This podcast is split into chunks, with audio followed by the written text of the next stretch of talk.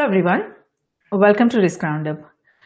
While many technological advances have driven the automotive industry for decades, internet connectivity brings massive changes for the automobile industry globally.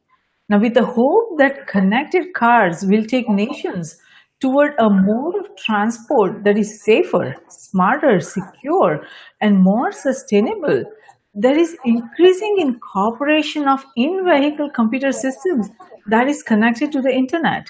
As a result, the connected cars are on its way to optimize its own operation and maintenance as well as the convenience and comfort of passengers using onboard sensors and internet connectivity. Now, when connected cars have the computing power of dozens of personal computers and it features hundreds of millions of lines of programming code and processes up to 25 gigabytes of data in an hour, the rapidly changing automotive computing understandably makes endpoint security a moving target. The connected cars and security breaches are becoming an actuality of life.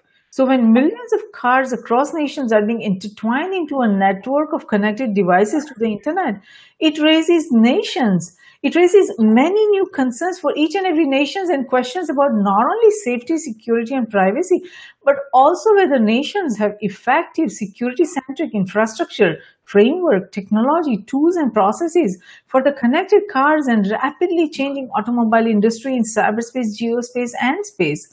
To discuss complex challenges facing connected cars further, I'm delighted to welcome Kevin Coleman to Risk Roundup. Kevin is a strategic advisor and is based in United States. Welcome, Kevin. We are so very honored to have you on Risk Roundup. Well, thanks for inviting me. Wonderful, Kevin. So, as we see this vision of connected cars becoming a reality today, what trends do you see emerging for connected cars? Oh, lots of uh, interesting things coming up from the cybersecurity aspect of it to new capabilities for advertising that we're probably not going to like too well as we drive down the road, uh, being reminded that we just stopped at Joe's French fries uh, two weeks ago and it's about noon and uh, it's coming up on the right. Uh, think about you know you're integrating your vehicle, your movement, your GPS location, and your history all into a marketing campaign.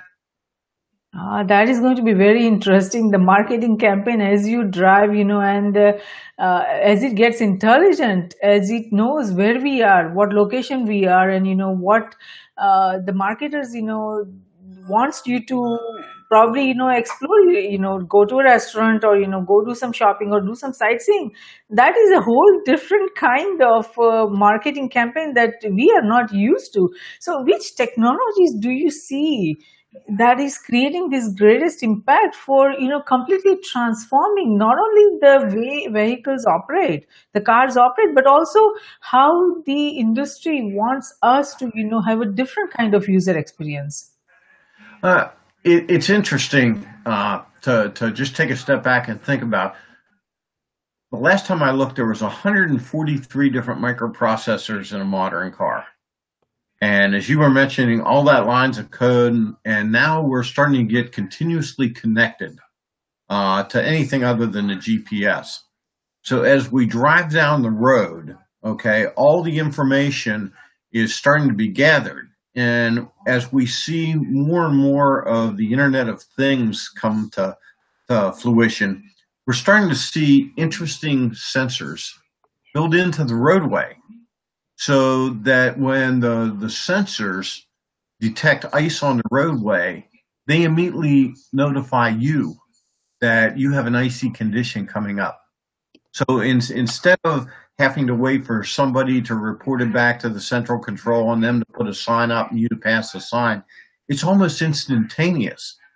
So all the interaction with the world around us is going to be in what we call near real time, from the advertising to the sensors to how your vehicle uh, is performing. Uh, there's a, a, scenario that I gave uh, at a webinar a few weeks ago, and you're driving down the road, and uh, you know one of your left rear tire sensors detects a change in the tire pressure, and it starts monitoring it. and it changes and it notify it looks at the system and says, "Whoa, this is now starting to get to the point where something has to be done." So it goes back and contacts the manufacturer, and the manufacturer looks at it and says, "Well, that vehicle has this brand of tire on it." and it has a network of service providers and sends a message to your dashboard that says, Mrs. Jones, we've detected a slight problem with your left rear tire. Go down three blocks, make a right, go to the end of the street, and Wheels Wheels will take care of it for you. Think about the service and and how the the vendor can actually lock you in uh, to a, a, specific group of, providers by integrating all this into uh, you know the capabilities that we have today that's very true. And i think then small mom and pop shops who are not uh, connected that way and who do, don't have that kind of money for that kind of automation and marketing campaign they will lose out so much. And the car of yesterday I mean, as we were, you know, all buying, we would just go to a dealer and, you know, we will just pick whatever car, you know, was there available. available. And uh, we did not have that option to customize or to even think about what kind of features we want. But the car of tomorrow will allow us that user customization based on what we want and what we need.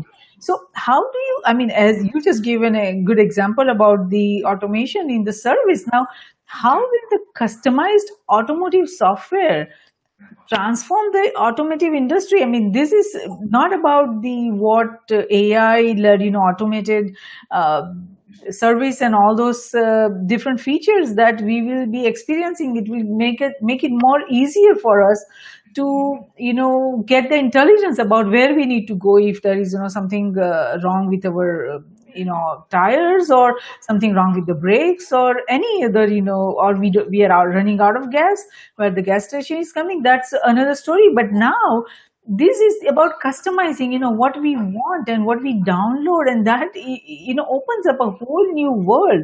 So how will how do you see this customized automotive software transforming the automotive industry in the coming years?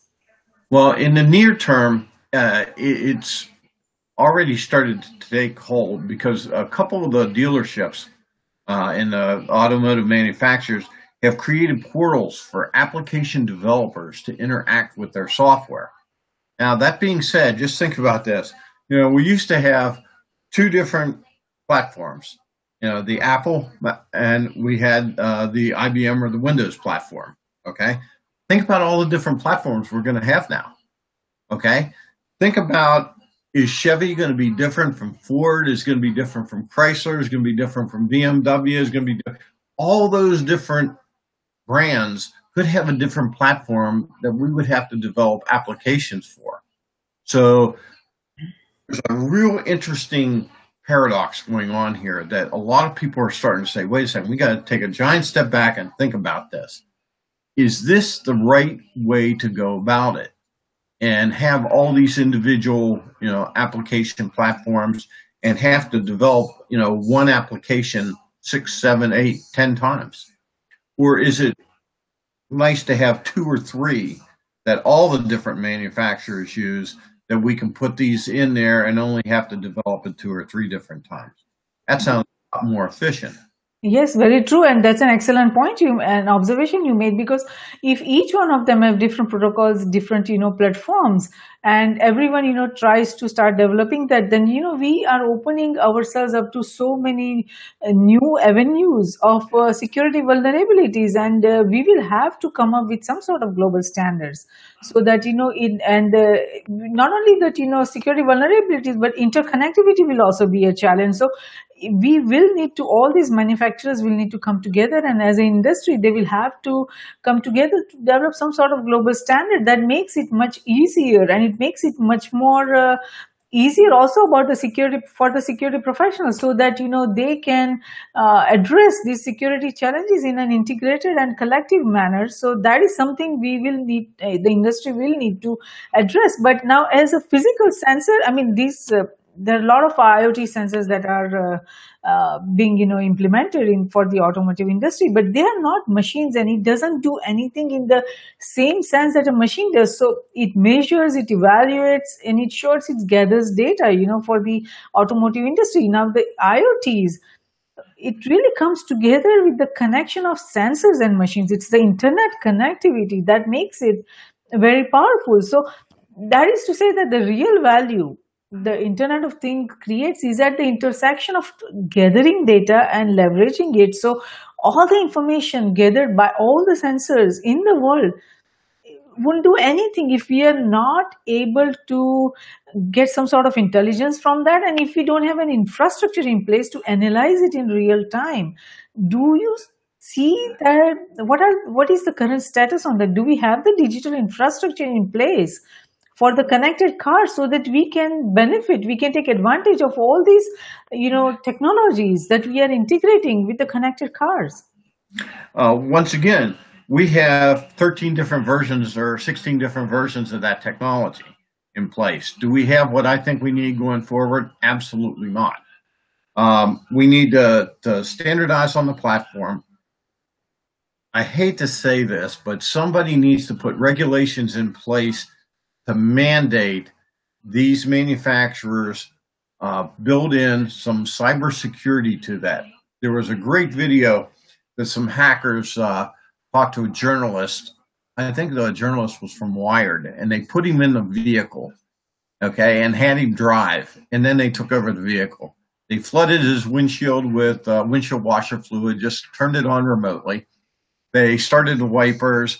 They caused it to speed up. They caused it to slow down, and then they drove him off the road. Okay, that was a 2014 vehicle. Okay, that's four years ago. So think about where we are now. Okay, we have to put that in place. Now, don't answer this question, uh, but do you have a um, antivirus on your smartphone? Do you have a firewall on your smartphone? How many people do you think actually have security on their smartphones? Do you think they're going to go ahead and put security on their vehicles if they don't even care about what's on their smartphone and the frequency that they use that?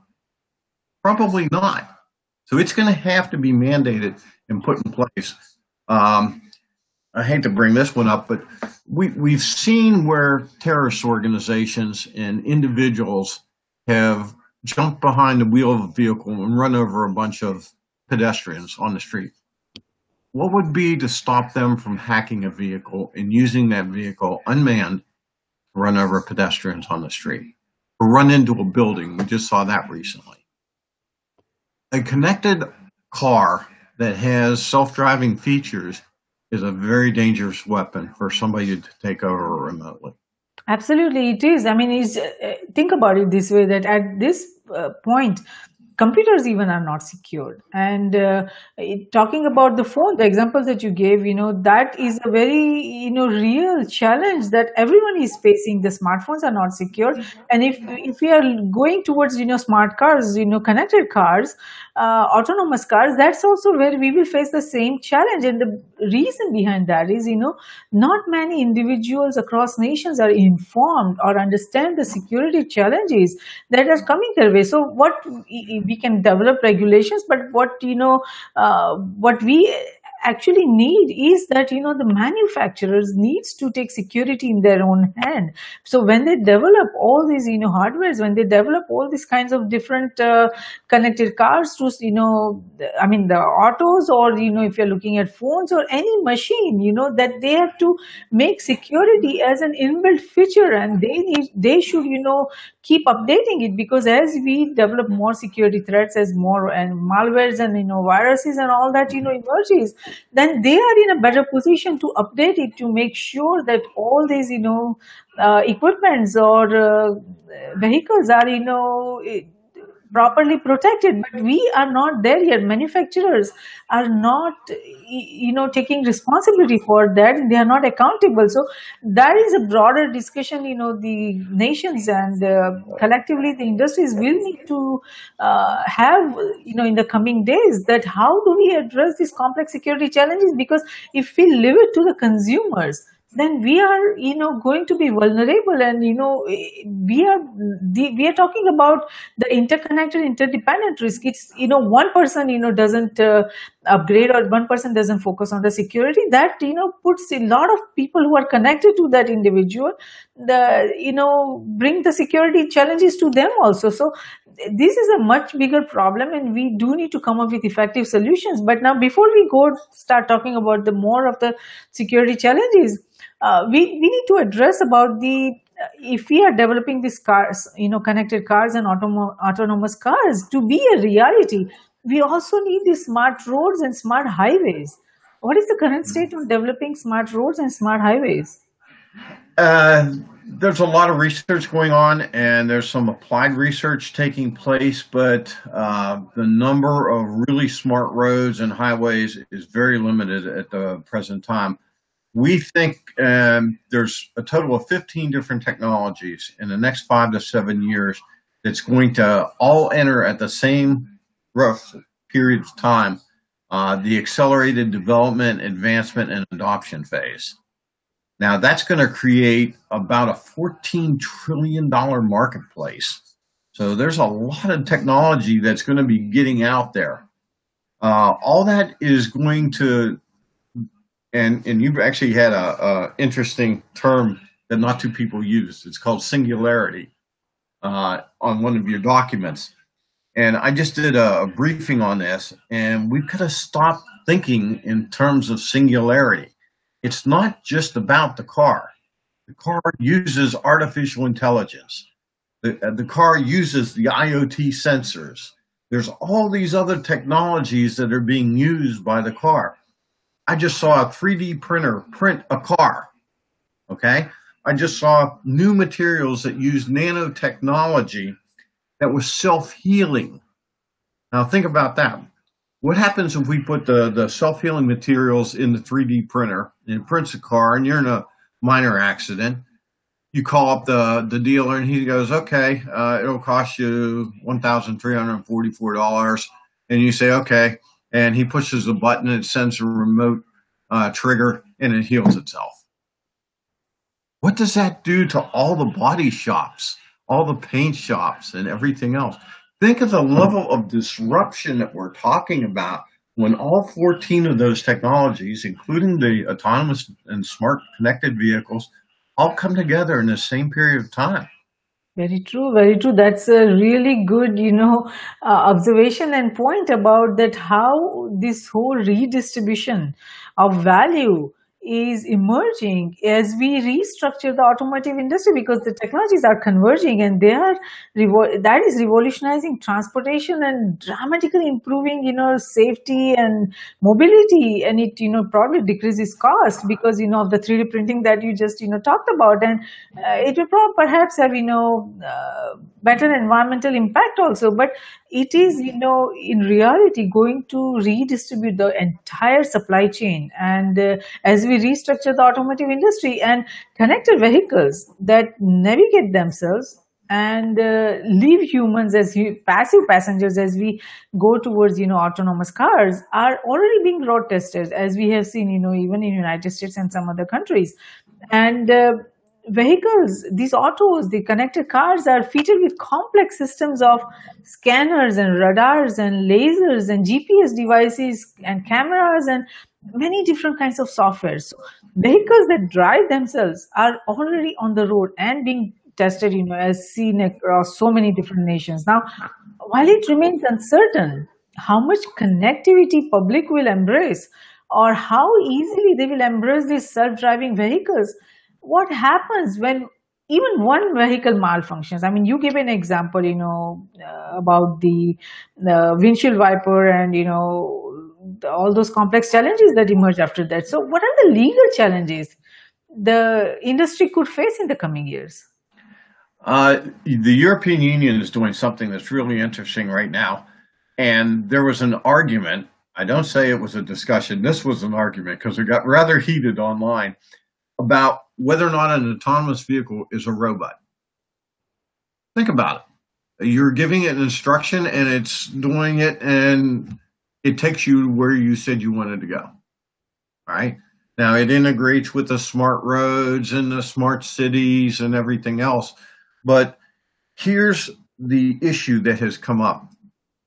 In Europe, they're starting to say, A, the, the robot has certain rights. Okay. And the second question that came up if a robot is responsible for the death of a human being, do they stand trial? Does the operator the owner of the robot stand trial? Does the manufacturer of the robot stand trial? Who's responsible for the death of a human coming out of either an autonomous vehicle? Is it the driver? We just had some incidents here in the United States where it was uh, a self-driving vehicle hit a bicyclist. Who was responsible? Was it the driver? Who's the driver? It wasn't the guy that was sitting there, or was it? Okay, is he the one that's ultimately responsible? And if so, you know, the value of an autonomous vehicle significantly reduces because you've got to stay attuned to what's going on. We just had another individual that um, was arrested. He was uh, under the influence of alcohol and he wasn't driving the vehicle and it got into an accident. Uh, it wasn't responsible for the accident, but he was still driving under the influence since he was the person basically in the driver's seat. What happens? I, I just had a picture of this came from General Motors. There were no brake pedals, there were no gas pedals, and there was no steering wheel in the vehicle. Yes. Make the the the driver's side either side. So who do you designate as the driver? I mean, we have so many questions we've got to answer about this and the current laws and how they're going to apply to the autonomous connected vehicles. We haven't even think about it.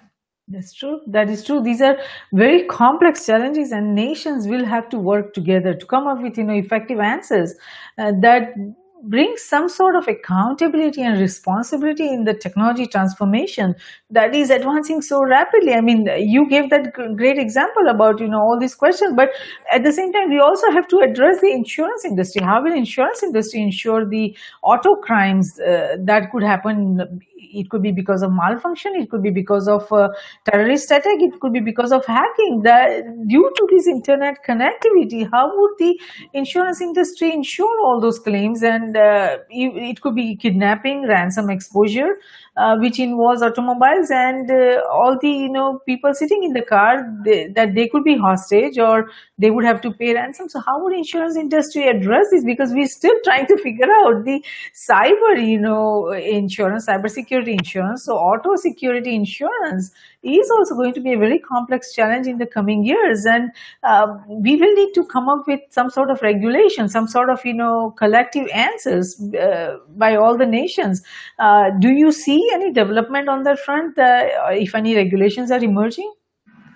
Like i said we're starting to see some that could um, cross pollinate over into the auto from the robots but i'm not seeing the regulations to they, they're ahead of the game. They're behind the game.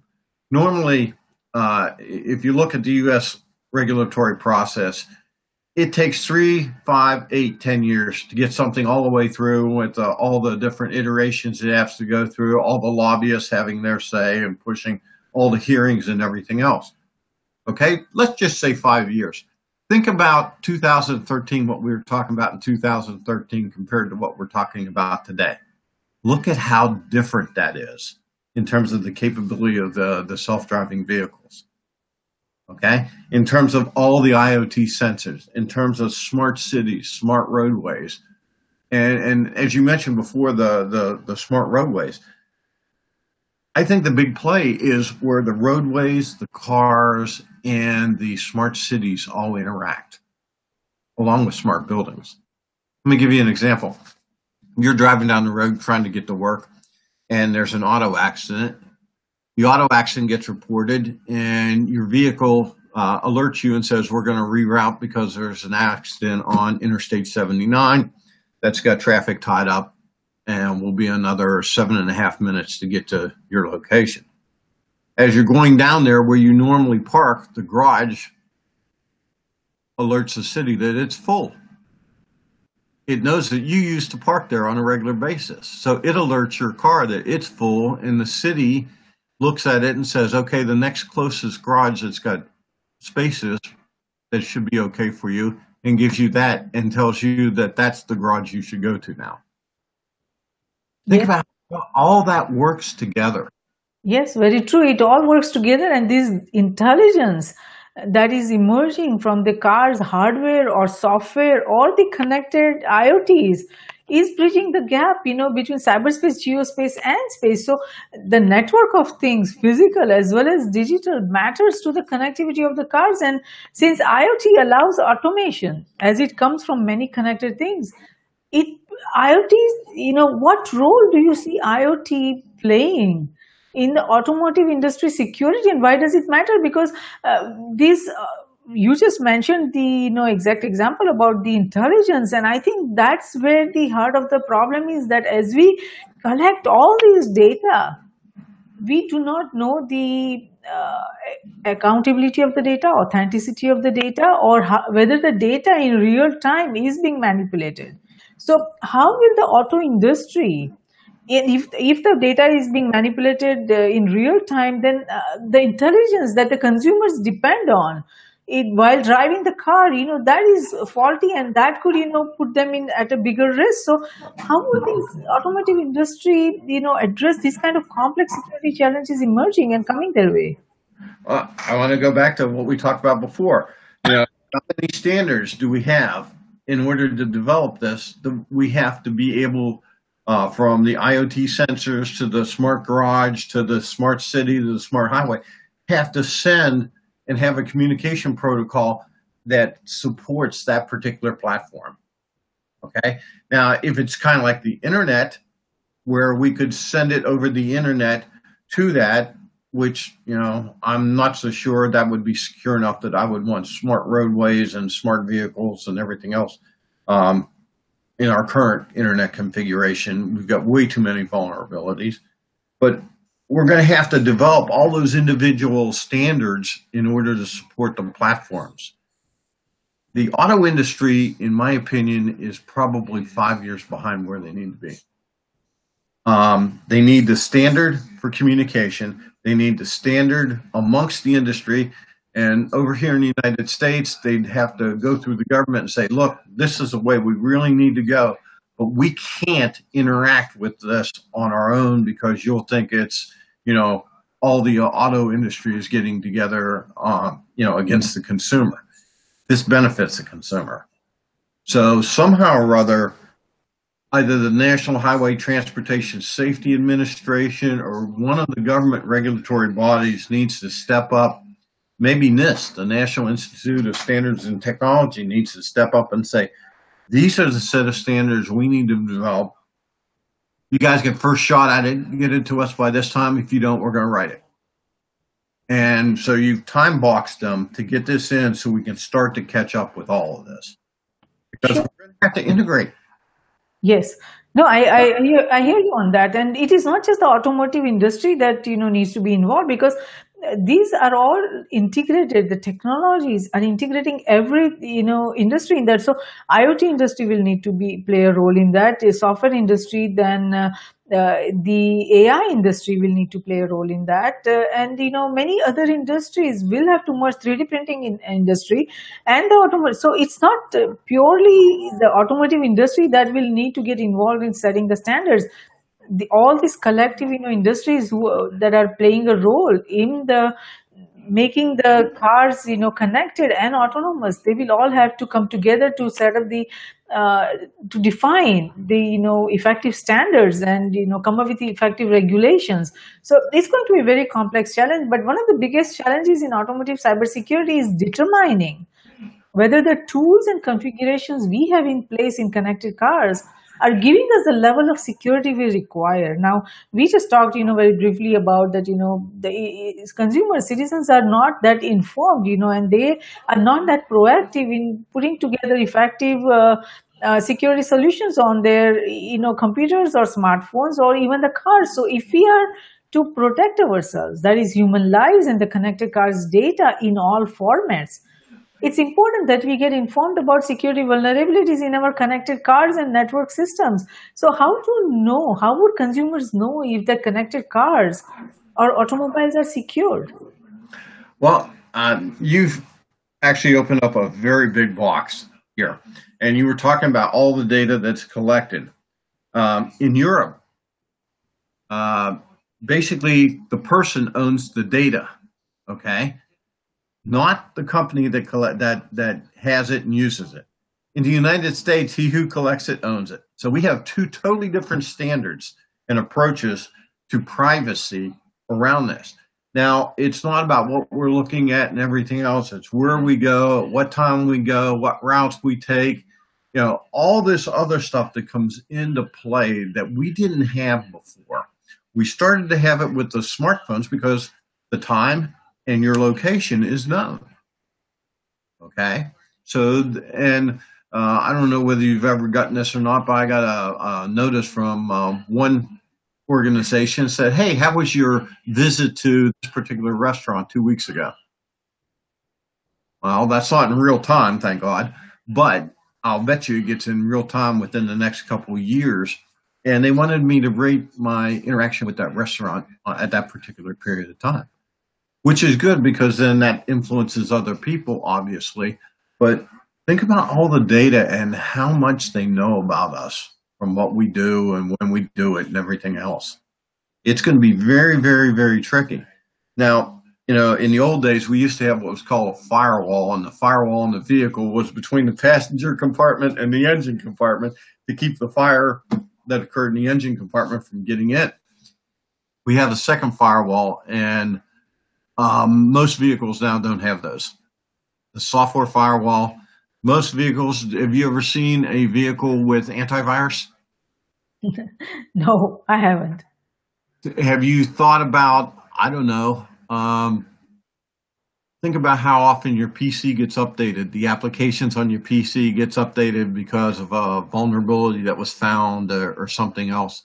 You know, on the the black market over on the dark web, a uh, a zero day vulnerability for a smartphone goes for about a quarter million dollars. Yeah. What do you think a zero day vulnerability for a BMW Model 6 would probably be? Yeah, that's very true. I mean, this this industry, the dark web, and you know this hacking industry, it's an economy in itself. So there are they are pro, you know perhaps more advanced and more technologically savvy uh, than you know the ethical uh, people or security professionals who are trying to protect this uh, industry. So it's a very complex challenge. You are right about it. And uh, it's going to uh, take a lot of effort. And i'm sure that ai will need to get involved in uh, securing. But at the same time the hackers in the dark web also they will use ai to hack the Uh, autos and you know the car industry or any other industry. So it's going to be a warfare between you know good ai and bad ai and it's going to be very complex how challenge for any nations you know how they are going to secure any of their industries or any of their component in the coming years.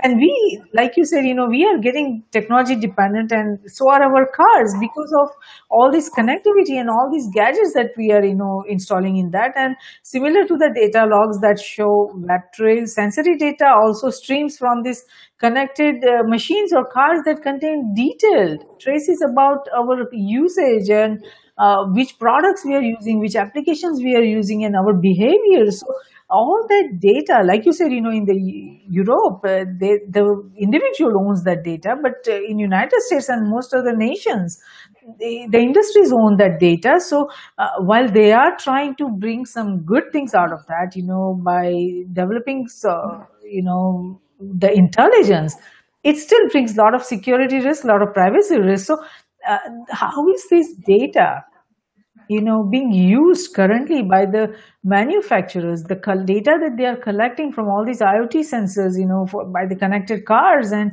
how are they using the manufacturers are using the data and how is this data is actually this data being used to make the cars better or where is the data you know usage and intelligence going well i think we are at the very, very, very early stages of the auto manufacturers looking at this data and integrating it into their customer service. I don't think that they've started to look at the value of this data outside their organization around sales, marketing, other services and capabilities and everything else.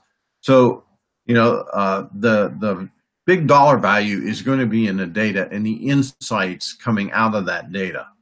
Yes, very true. And I mean, if it's personal data that is being collected, that's one thing. But now, when you know the data gets collected about the business trips or the government trips and government data, business data, what happens to all that data that the connected car collects, and uh, whether that uh, there is a barrier between personal data and uh, the government business data or government data so how is the differentiation happening and how is that business data and government data being protected uh, it's not at this point in time. You can't protect it until you start to put the, the firewalls and the antivirus and the intrusion detection uh, at the vehicle. Okay.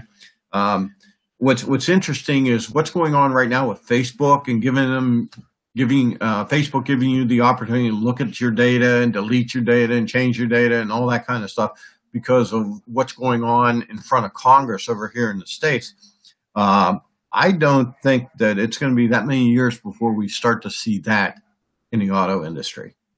Yes. Yes, I, I hear your point on that. Now, in the Internet of Thing ecosystem, I mean, physical objects, connected cars, and everything will be provided uh, in the coming years with unique identifiers, you know, and the ability to transfer data over the cyber network without requiring human to human or human to computer interaction because of that tagging. So, to many people, the idea of everything being tagged is frightening. Everyone is, you know, very concerned about this. So, the connected, as the connected cars will also be tagged in the IoT ecosystem, what security impact do you see of connected cars being tagged and what risk do you see the current model of connected cars because of the IoT tagging and cyberspace?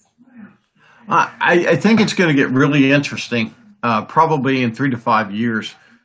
Um, I saw a vehicle handle, and basically, when you put your fingers underneath the handle, it allowed it to open, but it recognized you because of your fingerprint. Mm. So it used that biometric in order to verify who you were. When it verified who you were, it automatically moved the seat and made all the adjustments to you. So you've got multiple vehicles driving the car. All right. So I know who's driving the car. The car has a VIN number. Okay. That VIN number is what the manufacturer uses. Okay. So that's, I can tie you and everybody that uh, drives that vehicle to that VIN number. So it's a, a relationship between you and the VIN number and the VIN number and the manufacturer. And interestingly enough, over here, the VIN number is what's used for the registration and get your license plates and, and around your insurance and everything else. So I think we're going to start to see a continuation of the VIN number I don't think we're going to see the IoT sensors reading VIN numbers remotely. Um, if that happens, I think you're going to see a lot of interesting people start to develop applications to block the data. Yes, they will, and I, I can see the point in that. But at the same time, there is also AI has the capability to uh, very easily hack into this, you know, fingerprints. So if we are opening the cars, using that the pretty soon you know ai applications will emerge that will be able to uh, open any car you know that a uh, lot of advances are happening there. And now irrespective of you know we are talking about challenges emerging from cyberspace geospace or space when we think about the crime the criminals are following the money. It's not just the ai we are talking about. The criminals are following the money. So cyber criminal economy is growing rapidly for criminals wanting to benefit from the security vulnerability. So if we follow the money trail, the crimes that are more profitable, that is driving the rapid rise of car hacking products and services in underground markets are, you know, so many. If you see, there are so many different, you know, uh, applications that are emerging. So it is reported that in the underground markets, one of the many services offered is scripting services, which offer criminals a way to camouflage their malware from mm-hmm. anti-malware system. So how do we prevent hacking products and activities in connected cars? Is there a way towards proactive anti-fraud compared to reactive one? And I mean, there are so many vulnerabilities emerging. Uh, actually, I think it's going to be worse than the computer market. Okay, and let me explain why. Um, 18 wheelers, the tractor trailers, are already, we've got autonomous tractor trailers uh, under development right now, and they're actually out on the streets being driven. They have loads that are worth a lot of money, a lot more than a car. So, what happens when that autonomous vehicle start or that 18 wheeler starts to drive? I hack it and take over it and take it to a warehouse where, guess what? I just stole a vehicle and I just stole all the products in that vehicle. Okay, that's a huge crime. All right. Now let's take it on the opposite side. Let's take it to the terrorists. What happens if it's a tanker truck full of gasoline? What happens if I take it over and crash it into a building? Yeah, very true. Very true. Those are complex legal challenges. Who is responsible? Who is accountable? So legal industry will also have to come up with effective ways of defining where the crime lies and who is responsible. So these are very complex challenges. You know, legal industry, the law has to um, start thinking about, you know, how to address these emerging crimes. Now, these embedded computing systems in vehicles, in all these connected cars, are subject to the same security threats as any other computing device with a processor or operating system and applications that are running on it. And both the volume and diversity of security attacks are definitely going to multiply quickly once this reality hits the street. So, the one question is that how are, I mean, you talked about the firewalls and antivirus protection, but how are the updates for vulnerabilities applied or whether they are applied you know and how who is responsible for applying those updates and vehicles have been used as weapons as we have been seeing uh, and hearing the stories and uh, so many times vehicles have driven into crowds also on purpose. They have injured and killed also in Europe. We have seen that. So, what about a hacked, connected, autonomous vehicle? Who is, uh, like you said, you know, the uh, legal challenges. Now, who is responsible for these kind of uh, crimes that are emerging from either hacked cars or autonomous, you know, vehicles?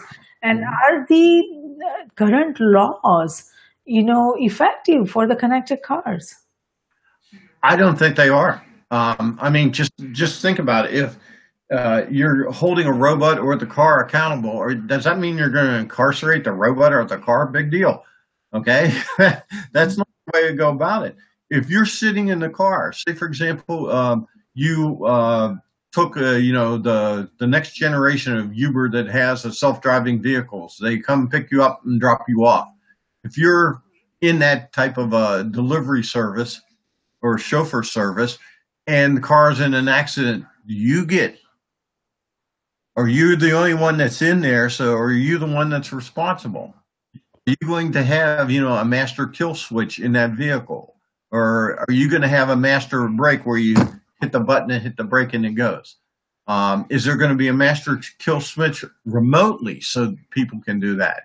And if you do that, guess what? You just open up a new door and vulnerability there was uh, an incident, I think it was down in Texas, where an employee was fired and he was um, hacking into remotely all the vehicles and causing their alarms to go off in the middle of the night.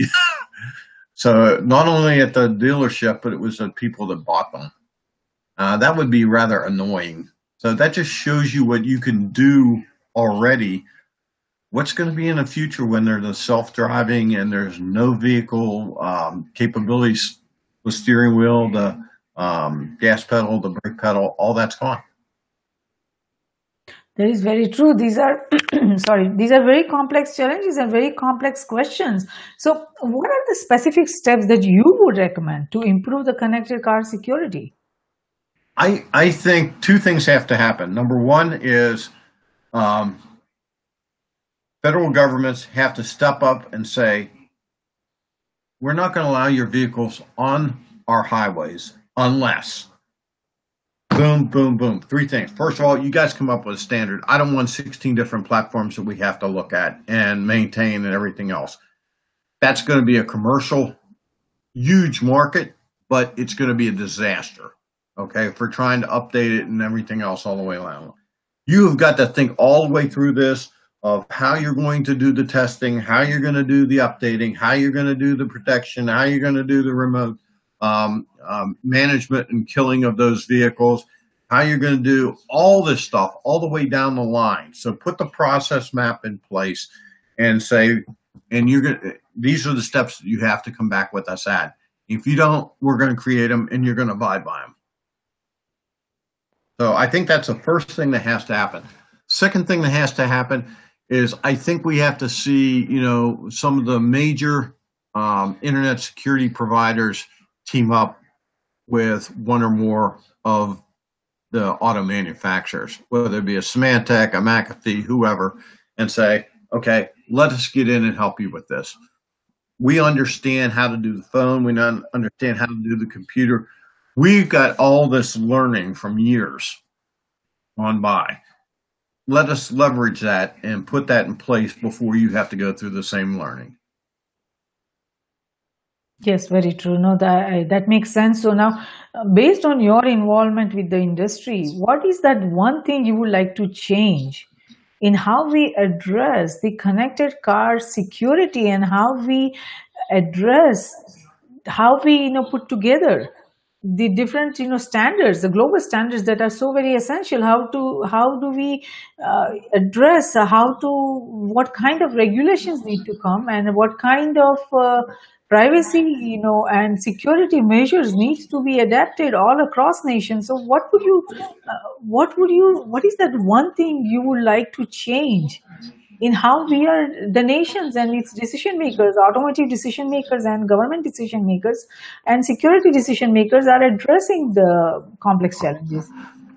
I think they need to to go out and and and somehow or other entice people to create these scenarios and turn the scenarios into them, and they build for those scenarios.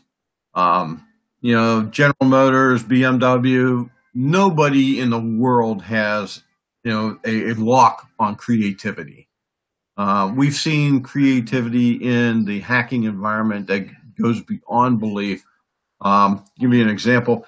As soon as in 2008, when we had that uh, financial crisis over here and all the funds went down, the stock market and everything else, uh, hackers sent out a notice to the major financial companies via email, and it was an email subpoena uh, for uh, them to testify and records and everything else. And it was click here uh, for the download of the subpoena.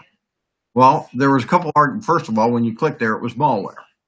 A lot of the CEOs that got that sent it to the lawyer. Between the CEOs and the lawyer, about 95% of people clicked on that link. What was interesting was of the remaining 5%, there was an argument about whether there was such a thing as an electronic subpoena. And it turns out in certain states, they actually do issue subpoenas electronically, but it's mostly to, for witnesses to appear in court, and those are normally law enforcement witnesses, the ones we found. But it just shows you how disjointed this whole thing is. The CEOs don't understand uh, the level of sophistication of the hackers. And if there's one thing that I've learned uh, since we've been doing this is do not sell them short. Yes, very true, very true. So, what would you like to tell our global viewers and listeners? Stay tuned. The emerging technologies, the 15 of them, the $14 trillion by 2022 to 2025, is going to change our lives in ways that we have never imagined. Uh, some people are going to like it, some people are not. It's almost impossible today not to live without being connected online. It will be impossible tomorrow for you to do that. Um, and there's probably another five or six technologies that are going to emerge over that period of time that we haven't even heard of today that may be in the back minds of uh, some entrepreneur that's going to have a giant impact as well. Very true, very true. So, while on the surface, threats to automotive technology and connected cars currently appear isolated and unrelated, the reality of the security threats threats facing connected cars is a very complex challenge. In the coming years, as the digital connectivity and technology becomes more prevalent, so too will be the security risk associated with it. And you are right that uh, nobody will be able to survive without being connected.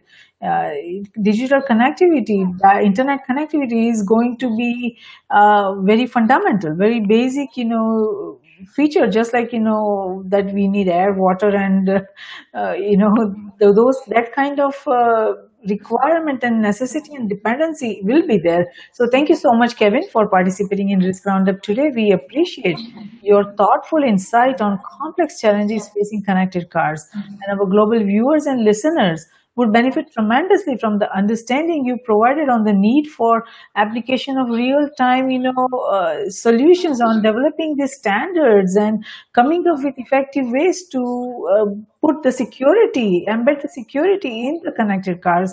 Uh, so even if a single individual or entity is able to come up with ideas to secure their connected cars and the risks that are emerging based on the understanding they receive from the discussion we had today. This risk conduct dialogue has been of service and we thank you for that.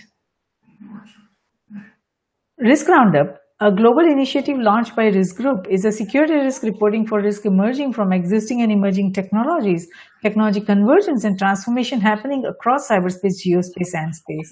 We at Risk Group believe that risk management, security, and peace, they walk together hand in hand though security is related to management of threats and peace to the management of conflict. Risk management is related to management of security vulnerabilities as well as management of conflict.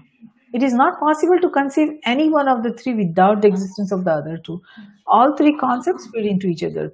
We believe that the security we build for ourselves is precarious and uncertain until it is secure for everyone across nations. Tradition becomes our security, so if we build a culture of managing risk effectively, it will lead us to security and security will lead us to peace. Let's manage the existing and emerging risks together. For more information on the risk roundups, to watch the risk roundup webcast or hear the risk roundup podcast, please go to riskgroupllc.com and do not forget to subscribe and share. Until next time, I'm Jayashree, host of Risk Roundup signing off. See you next time. Thank you.